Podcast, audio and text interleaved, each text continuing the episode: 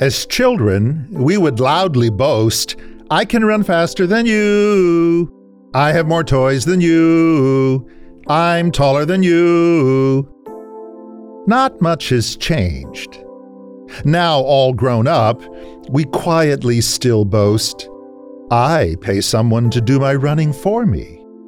I have the bigger toys. I'm thinner, fitter, wealthier. We gain our value by comparing ourselves to those without acquired or natural advantages. We revel in what DNA or ancestors have lent us for a moment.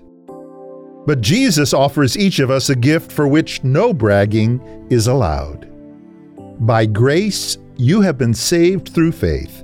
And this is not your own doing, it is the gift of God, not the result of works so that no one may boast.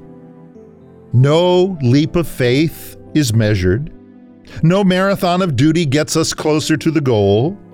No list of good things done or bad things left undone adjusts our destiny.